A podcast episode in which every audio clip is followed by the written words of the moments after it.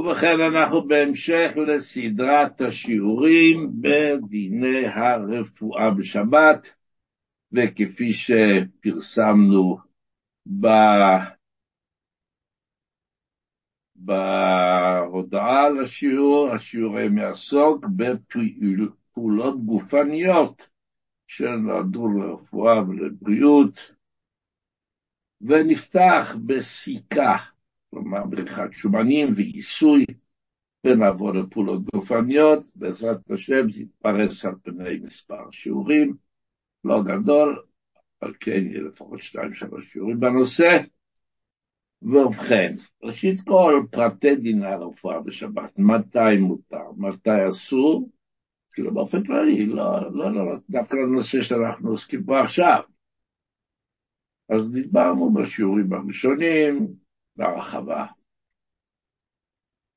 אופנים, מצבים שהותר או נאסר, יש גזירת שחיקת סממנים כפי שמקשיבי השוב מכירים אותו כבר יפה, שחכמים אסור לעשות שום טיפול רפואי בשבת, גם כשהם בו חילול שבת אחר מעבר לעצם העובדה שאנחנו עושים לעצמנו טיפול רפואי, וקוראים לזה גזירת שחיקת הסממנים, כפי שנדבר כאמור בארוחה בשיעורים הקודמים, וכאשר אנחנו עושים כל פעולה שהיא, שהיא בטבעה נועדה לרפא מצבים, או כפי שדיברנו גם כן, למניעת מצבים לא טובים, כל זה נחשב לרפואה בשבת שמוגבלת במצבים שהרפואה מותרת. ולכן אנחנו נזרום עכשיו בשיעור ונגיד כך, ראשית כל, רוצה להקדים שמי שמצפים לשמוע בנוגע למריחת שמנים לתמרוקי אנשים שמוסד מפיצות ריח וכולי, אז זה נדבר לעולם בעזרת השם, בכותרת בפני עצמה, קודם נדבר על דיני הרפואה. בכל אופן צריך לשים לב גם כאשר אנחנו, מותר לעשות את הפעולה הזאת, למרוח את השמנים או את המשחות שאין בהם משום מרוח, משהו נזיל, ומותר גם אסר לשים לב, אם מורחים את זה על פצע, שלא נפתח פצע סגור, נפתח שיצא דם, או אם זה מקום של שיער, שלא נתקרום לתלישת השיער באמצעות הפעולה. כן, זה מלאכות שונות. שתמיד צריך לשים לב שמעבר, אנחנו מתעסקים בדיני הרפואה בשבת, אבל שלא ניכשל בדברים אחרים.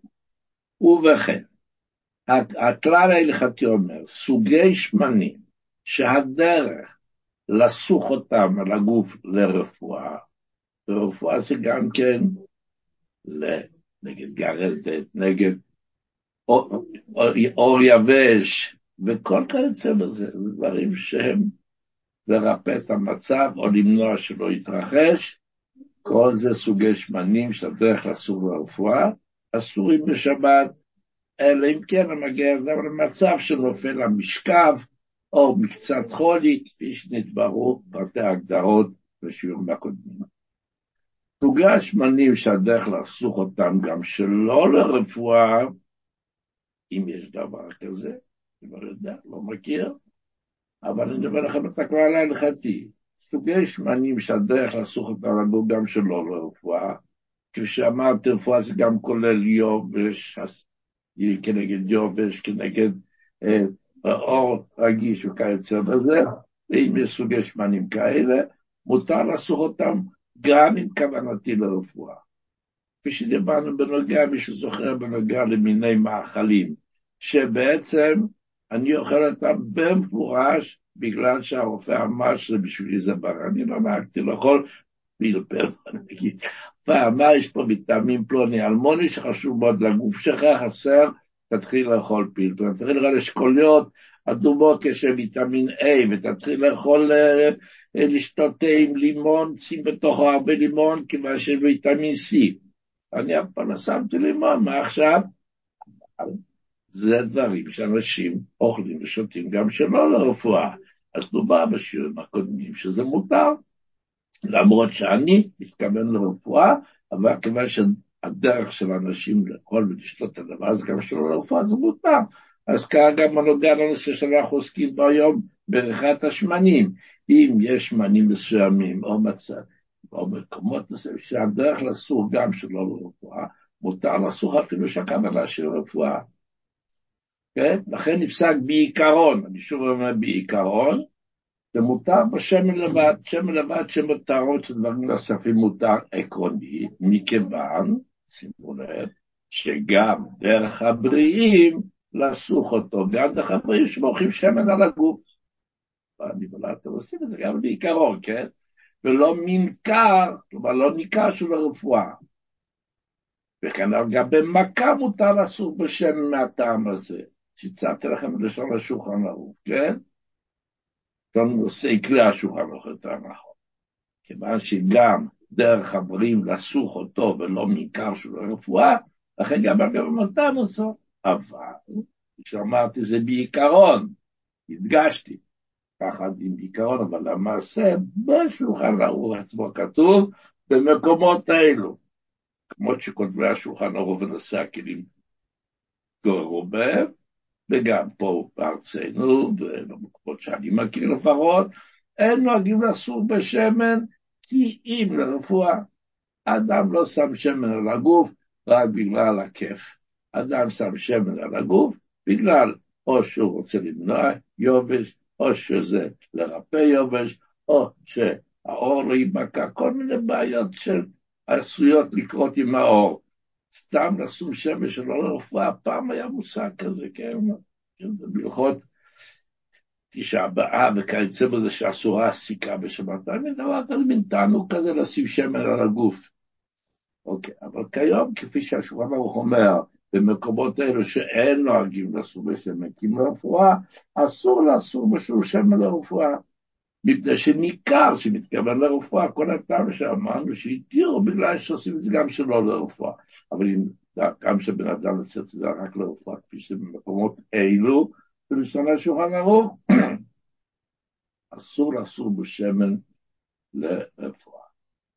אבל שוב, כשזה לרפואה, אם בכל זאת יש מישהו שהוא לא סך לרפואה אלא לתענוג, מותר.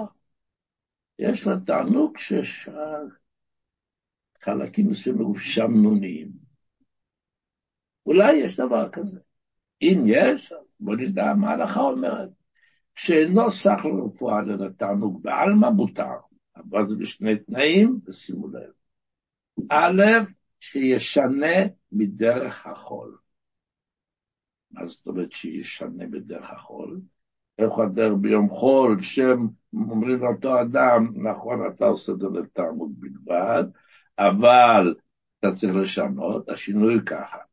ביום חול שמים לפעמים שמן, ואחר כך מורחים אותו, כן? פה צריך לשמן את הידיים, ועם ידיים משומנות לשמן את אותו המקום שבו אנחנו רוצים. לשון ההלכה, שישנה בדרך החול, שיסוך וימשמש ביחד, דהיינו שייקח את השמן בידיים, וימשש על הגוף בידיים משומנות, ולא כפי שנהג לימות החול, שקודם סך הגוף בשם ואחר כך ממשמש. שנית, שינוי מספר 2, שימו לב, לא ימשמש בכוח, כי זה כבר נחשב לעיסוי, אלא ברפיון ידיים, בעדינות. Okay? כן? ובכן נתקדם עוד קצת, ולכן נסכם ונאמר, בזמננו, שאנשים בריאים לא נוהגים לסור בשמן כל עוד אין בעיות אור וכיוצא בזה במצבים שנדרשים לרפואה, לכן אסורה לא רק בריחת שמנים ונוזלים רפואיים, כן? שהם נעשו, אלא גם שמן מכל סוג שהוא אסור, כדי לסוך את הידיים, או, או, או השפתיים יבשות או סדוקות באיזשהו שמן, כן? אסור. או שיש בן כאבים רומטיים ורוצה לסוך עם איזשהו וולטאל, איזשהו משחה, אם זה נמצא במצב שהם בבעיות של מירוח, כן? כפי שדיברנו בשיעור הקודם, איך עושים את זה לתינוקות, איך עושים את זה לפצעים וכולי וכולי. אומרים לך, כן, כן, מירוח, מירוח, אבל שים לב, אתה רוצה להרגיע כאבים, להגיע כאבים, אסור בשבת, אלא אם כן שוב. דיברנו במצבים שמותר לקחת תרופה להגעת כאבים, מותר לקחת גם למרוח את השמן הזה. בלי בעיות של מרוח, אלא בגלל בעיה רפואית, כן. אז אדם שיש לו בכל זאת עכשיו מחור שפתיים, מאור ידיים, יבשות או סדוקות, אסור לא רק במשחה, רק בשמן כיוצא בזה. ולא רק אם השפתיים כבר יבשות, אלא אני רוצה לשמן את השפתיים עם שמן, כי אני הולך לצאת לרחוב, וכשיש את הרוח, זה עלול לגרום לי שהשפתיים יתייבשו או ייבקעו. זה לא חולי של... לא נחשב לחולי, וזה לא נחשב לנפל המשקע וכולי וכולי, זה לא בגדרים שמותרת הרפואה בשבת, זה נחשב לרפואה בשבת. פעולות למניעת הבעיות האור, נחשב לרפואה בשבת, ואסורה בעיקרו.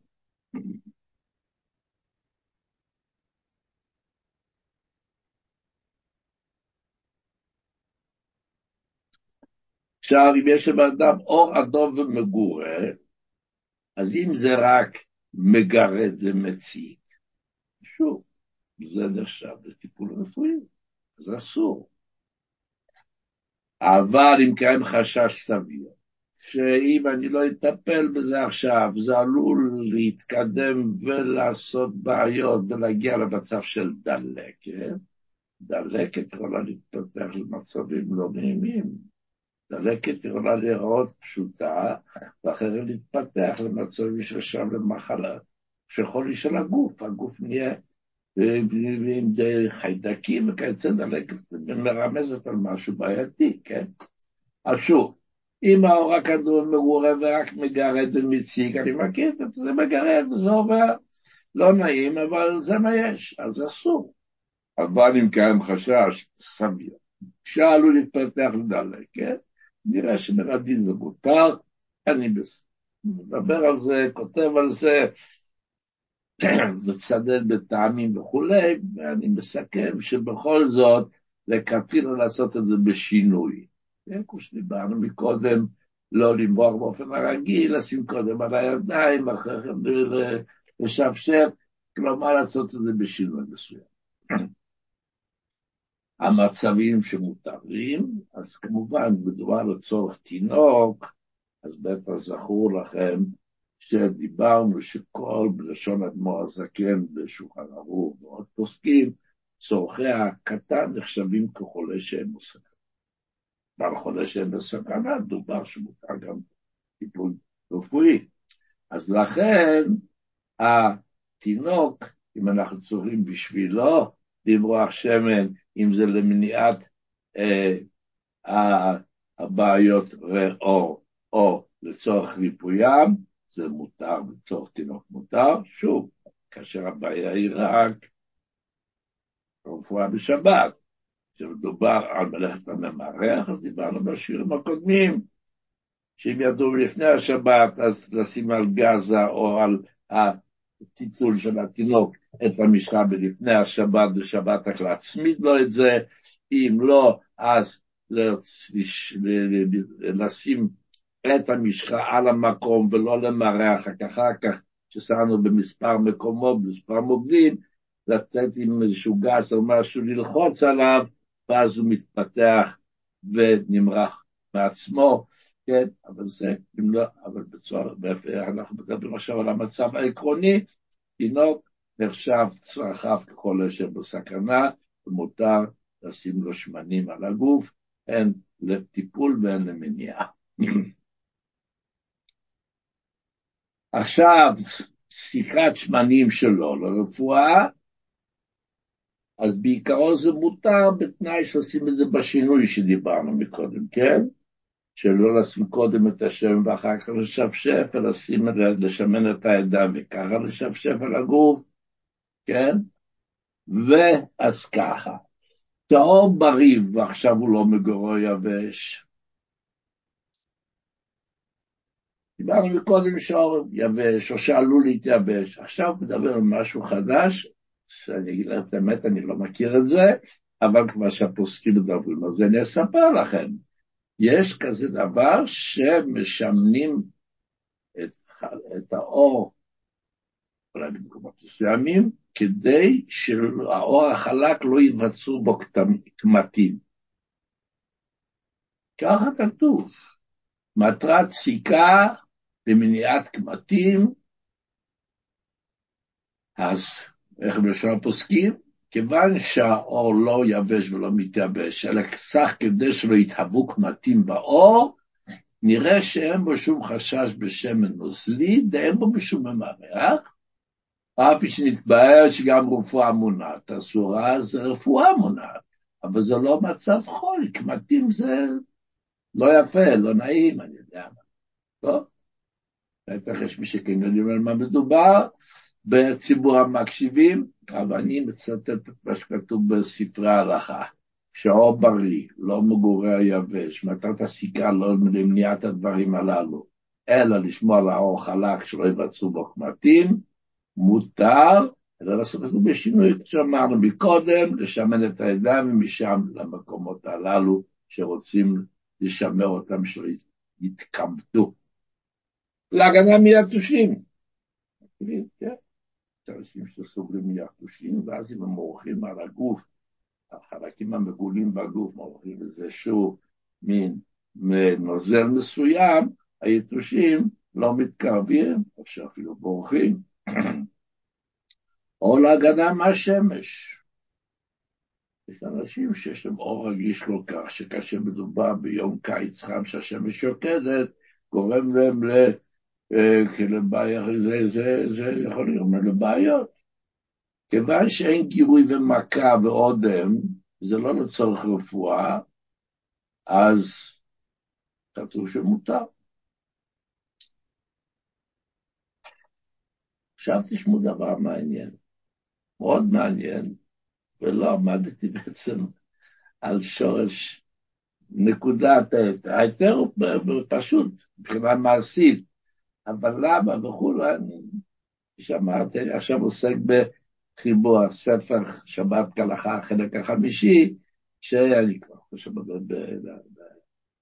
בפרק השביעי, אבל הפרק הראשון שמתפרס על למעלה ממאה סעיפים, שעושה בענייני הרפואה בשבת, אני שם דם בזה בערה. אבל ככה כתוב, שאם אתה צריך לך מקום של יובש וכיוצא בזה, אתה בכל זאת רוצה שהוא ישומן, אם אתה שם על האור במקום הבריא, בוא נגיד פה יש את היובש, פה אין בעיה. אני מפשיל את השרוול, שם פה את השמן הזה, ומכופף את היד, הוא נוזל ומגיע לשם. אני לא שמתי אותו שם, שמתי אותו פה, ומפה הוא נוזל לשם. אז כבר שם, מותר לשים אותו במקום הבריא, שאין בו מכה ויובש, באופן שיזוג ויגיע לאור החולה, היבש והסדוק. שכיוון שנותן לו על האור הבריא, לא מוכח שנעשה לרפואה. זה חדש בשבילי, מהבחינה הזאת, למה זה משנה אם זה מוכח או לא מוכח? אם, אם הטיפול הרפואי אסור, אבל זה מה שכתוב בהלכה, שולחן ערוך, מי שגם כן כמוני קצת מתפלא, שיסתכל בשולחן סימן שכ"ח, סעיף כ"ב, מי שרוצה להסתכל בשולחן אורך אדמו"ר הזקן, בשולחן אורך הרב, זה בסימן שכ"ח, נכון, ושם בסעיף כ"ח. בלשון, אני אצטט את לשונו, אבל נותנו על בשרו מחוץ למכה, שאז אינו מוכח שמתכוון לרפואה, והם שוטטים ויורדים למכה. המשנה ברורה מוסיף, לפי זה, אף במדינתנו שאין דרך לחסור בשמן, גם כן מותר בזה. הנה, שמענו. נתקדם עוד קצת, גם נדבר על אבקת טל. מכירים? אנשים שסובלים מהזעת יתר ברגליים בדרך כלל, הם מכניסים אבקת טל, פודרה, מה שקוראים בלשון העם, שמים לתוך הגרביים, לתוך הנעליים. וזה נוצר לספיגציה. זה לא מצב רפואי. אדם שסובל מהזעת יתר, מותר לו להכניס את הטלק הזה לרגליים, אבל אם מדובר בסוגי טלק טיפוליים, שזה לא רק למניעת הזעה או לספיגת הזעה, יש בו חומרים שנועדים לרפא את הבעיה של הזעת היתר, אז אם לא ניכר הבדל בינו לבין רגיל, כן, וגם אנשים ששמים טלק לרגליים, משתמשים בזה גם לא למטרות ריפוי. ואין שום הבחנה לראות שהפודרה הזאת נראית אחרת ברגיל, גם שמותר. אבל אם אנשים שאין להם בעיות לא משתמשים בטלק הזה, וכמו כן, גם אם כן, אבל רואים את ההבדל שזה טלק ורוד, לא יודע מה יש בזה, ניכר עליו שהוא נועד לריפוי, למרות שאתה לא מתכוון לכך את זה. לפזר הפקדת הגוף התינוק, כפי שדיברנו כבר מקודם, כל צורכי הקטן, התינוק, נחשבים לחולה שם בסכנה, ולכן לפזר הפקדת התינוק כדי למנוע או להקל על דמומית, מותר בכל אופן. כן ידיים, מותר עקרונית, בתנאים והגבלות שדיברנו, שזה לא נועד אבל אדם שיודע שאם הוא עושה את זה כדי לעשות, למנוע בעיות, אז זה אסור. אבל אם עושה את זה רק בגלל ההרגשה הטובה, אז מותר. וכמו כן, הפוסקים אומרים שאם זה מצב מציק מאוד, שמוגדר, יש לו צער גדול, אז גם כמתירים. אבל שוב, זה צריך להיות מתאים להגדרות שדיברנו מקודם. אדם שיש לו צער גדול כל כך, שהוא, אין מצב כזה שנשקע במיטה עוזר לזה, אבל זה כאב כל כך מציג, שהוא, אם, נשכב במיטה היה עוזר לשכב במיטה. זה מאוד מציג, לא? אז מתירים את הקרם ידיים באופן שהוא משפשף אותו שנבלע באור. לא זה ודאי מוצק מאוד, זה ודאי סביר, אז הפוסקים אפילו מתירים את זה, לעשות את זה באופן של שינוי, לשפשף את זה בצורה משונה, באחורי הידיים וכיוצא בזה, לעשות ככל שאפשר להקל מעוצמת האיסור של המרוח. אבל מצד עניין הרפואה בשבת, אם זה מאוד מציק, אז מותר קרם ידיים גם כן. החכם הראה בראשו עושה את כל זה לפני השבת, ובדרך כלל מצליחים לעבור את השבת. אנחנו בתוך עמי אני יושב, וגם אני לפעמים יש תקופות שהדבר הזה קיים היובש הזה בידיים שגורם להתבקעויות וכיוצא בזה. לא זכור לי שהגענו לכזה צער גדול, בפרט אם נזהרים קצת לפני השבת ואחרי השבת לעשות את מה שצריך, אפשר לשרוד את השבת. ועכשיו, כפי שהבטחתי, זה דובר כבר בשיעורים קודמים, וזה לא רפואה בשבת, אבל אם דיברנו על מריחת שמנים, אי אפשר להתעלם, וכדאי מאוד שנזכיר לעצמנו מה בנוגע לבושם, כן, כל מיני סוגי בושם, ואם כבר גם הדיאודורן, כל הדברים האלה, למרוח אותם על הגוף. מדיני הסיכה בשבת שדיברנו במהלך השיעור היום, אין פה כל חשש. מדוע? זוכרים בתחילת השיעור. כל הנקודה היא שאם דרכם של אנשים בריאים שאין להם בעיות רפואיות, בעיות אור וכיוצא בזה, גם עושים את זה, זה מותר. לכן אמרנו שבזמן השולחן אור שאנשים היו נוהגים לשם את גופם, סתם ככה לתענוג, אז היה מותר גם כן. אבל כיום בזמננו השמן הרגיל אסור. אבל כשמדובר על הבושם והדאודורן, שהם דברים שאנשים בריאים גם עושים את זה, כן? אז אין בעיה.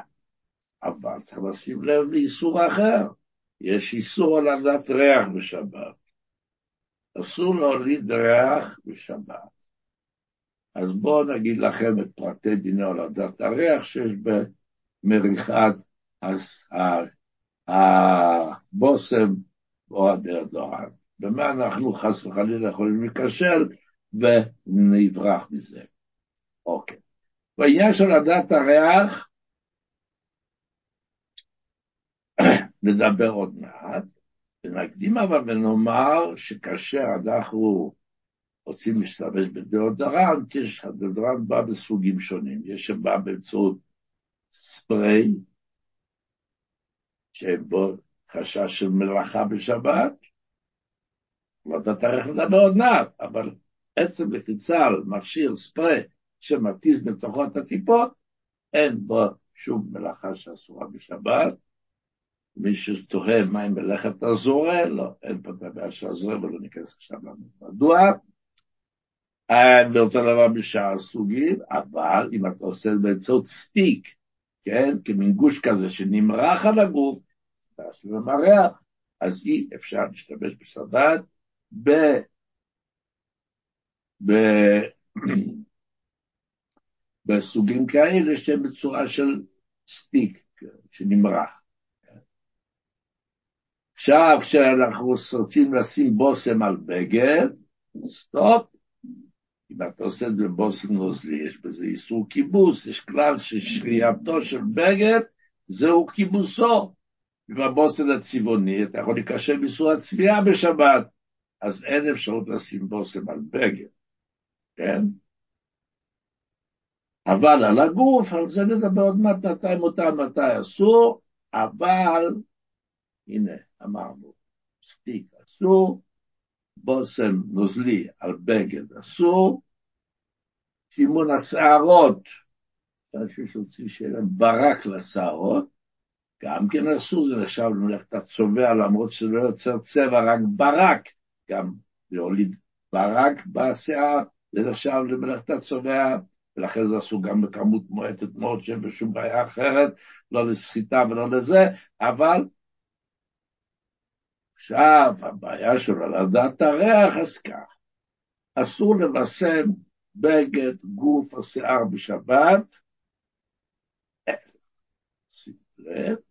שאם בישמנו כבר לפני השבת את הבגד או הגוף והשיער, ועדיין הגוף והבגד והשיער ספוגים בריח הבושם המסוים הזה, מותר להוסיף מהבושם הזה בשבת, אבל רק באותו ריח בלבד, כן? שלא לחשוב שאם בישמתי את הגוף, מדובר מאישה כאילו גבר שהאישה שבישמה את הגוף לפני השבת, ועדיין הריח מריח, שרוצה להוסיף מסוג בושם אחר. לא, לא, זה כבר נחשב על ריח חדשה שאסורה. אם בישמתם את הגוף ועשה רצה באיזשהו בושם, שהוא עדיין הריח הזה נמצא בו בשבת, נכון? הוא קלוש. מעריכים חזק, מעריכים אותו, אבל הוא קיים עדיין, עם אותו סוג בושם מותר להוסיף, זה לא נחשב דבר ריח, שוב במגבלות שאמרנו, שלא בקשר ביסוקים אחרים, מלבד להורדת הריח, כן? אבל שים לב, שאמרנו שאם בישמנו את הבגד, ובשבת הוא עדיין מריח, אז אי אפשר שוב לבשם אותו בבושם נוזלי, זה מלאכת הכיבוש, זה מלאכת מלאכות אחרות. מצד הולדת הריח, אין בעיה לשוב ולבשם באותו סוג בושם, במידה ודאי מורגש הריח הזה. חשוב להדגיש בשביל ציבור המקשיבים שהתנהג בשיטות אחרות, דעת המשנה ברורה, איסור לדעת ריח היא רק בדברים אחרים, בגוף האדם לדעתו אין איסור לדעת. מואר זקן ועוד מגדולי הפוסקים הקדמונים סבורים שגם בגוף האדם.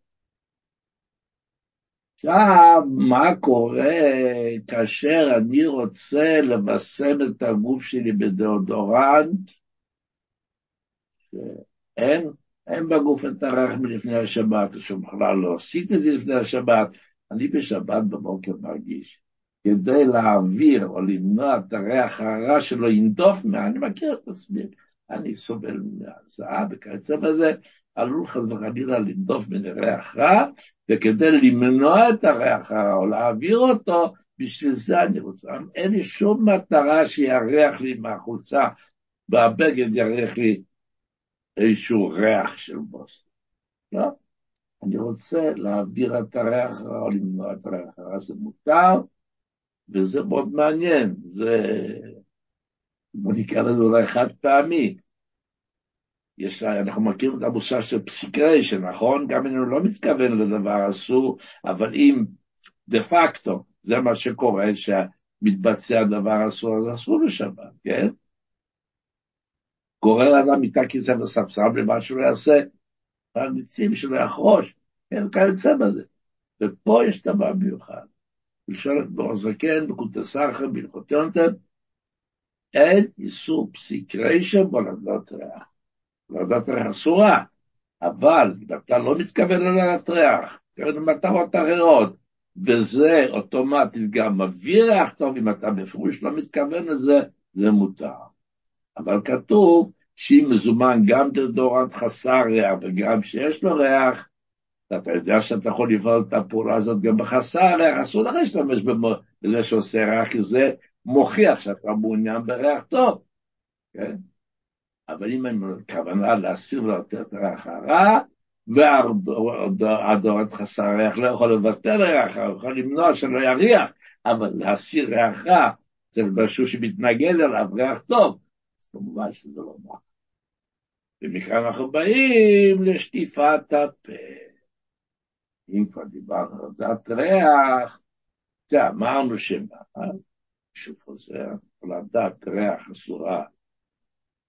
אבל אם המטרה היא להעביר את הריח רע או למנוע ריח רע, ואני בפירוש יודע שאני לא מתכוון לכך, אנחנו פה מתעסקים עם יודע תעלומות, כן? מותר ואסור זה כלפי הקדוש ברוך הוא שיודע המחשבות, אז לא מספיק שאנחנו נרמה את עצמנו, אני בכלל לא מתכוון שיהיה לריח טוב, אבל אתה כן מתכוון, אתה דווקא כן מעוניין ושמח שם, אז כן, תודעת להיות אמיתיים כמובן עצמנו. אבל, כפי שאמרנו, אם הכוונה היא להעביר ריח רע או למנוע ריח שלו לנדוב, זאת המטרה, זה מותר, כל עוד זה לא נכשל ואיסורים אחרים של, דיברנו על כיבוס, צביעה וכיוצא וזה, כאשר האיסור היחיד הוא הולדת הריח. ומכאן אנחנו באים לשטיפת הפה.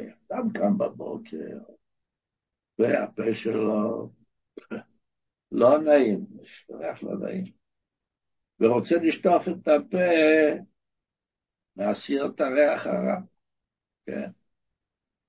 ויש חומרים, יש מי פה, מורטפש, שאיתם אפשר לעשות את זה. שוב, צריך לדעת, אבל אני עוד אקדים ואומר, יש חומרים לשטיפת פה שהם בפירוש נועדים לאנשים שיש להם בעיות, או לשמירה מבעיות רפואיות. זה לא רק בשביל מי פה, לנקות את הפה או להעביר ריח רע. כי אני מכיר את זה, אם אתה אומר, מי שעברתי איזו עקירה כירורגית וכיוצא בזה, נותן לרופא מרשם, צריך מרקחת לקנות את זה, זה מין חומר שמי פה, אבל יש בו חומרים מיוחדים שהם אנטי דלקתיים וכולי וכולי, יש להם מטרה של ריפוי. אז כמובן שאנחנו נכנסים לבעיות של רפואה בשבת, צריך לדעת, ייתכן שזה מותר, כי יכול להיות אם זה יכול לגרום לדלקת שמה, שהתפתח איזשהו זיהום שהתפתח בגלל שאני לא אשטוף את הפה אחרי הטיפול הכירורגי, כמובן שזה נחשב למצב של חולפי. חשש אפילו של סכנה, אבל לפחות חולה שאין לו סכנה, ולכן גם את זה אנחנו נתיר. אבל כשמדובר במצב אה, רגיל, לא להשתמש בסוג החומר זה, אלא במי פרגילים, שמשתמשים כשלא נדרש למטרות הללו. אז לכן אנחנו אומרים, אז שגם אם אתה מתכוון לא שירח לי ריח מנטה בפה, כוונה שלי אך ורק תחסיר ממני את הריח הלא נעים הזה. אני לא מתכוון ליצור ריח נעים בשטיפה במי פה, אלא להסיר את הריח הלא נעים. זה מותר. אבל צריכים מאוד זהירות בזה, שלא יתגנבו לנו מחשבות זרות. אם באמת אנחנו מתכוונים רק זהו, אני חייב לשטוף את הפה כי יש לי פה ריח לא נעים בפה, אז זה בסדר. שימוש במשחת שיניים, אם כבר אנחנו רואים עניין לעניין, בגלל שאנחנו נוגעים בעניין. משחת שיניים, בעיקרון, אז גם כן אותו דבר, תלוי המטרה, אבל מצד שני, יש בעיות, ממרח, כן ממרח, לא ממרח, פוסקים דנו לפה ולשם, יש אומרים שזה לא ממש ממרח, זה דברים שנהגו בהם איסור, הכל פנים, שאנחנו רוצים לדעת איך אפשר להשתמש במברשת השיניים, כתבנו אותה עכשיו הפה במים, אנחנו לא נדרשים למים.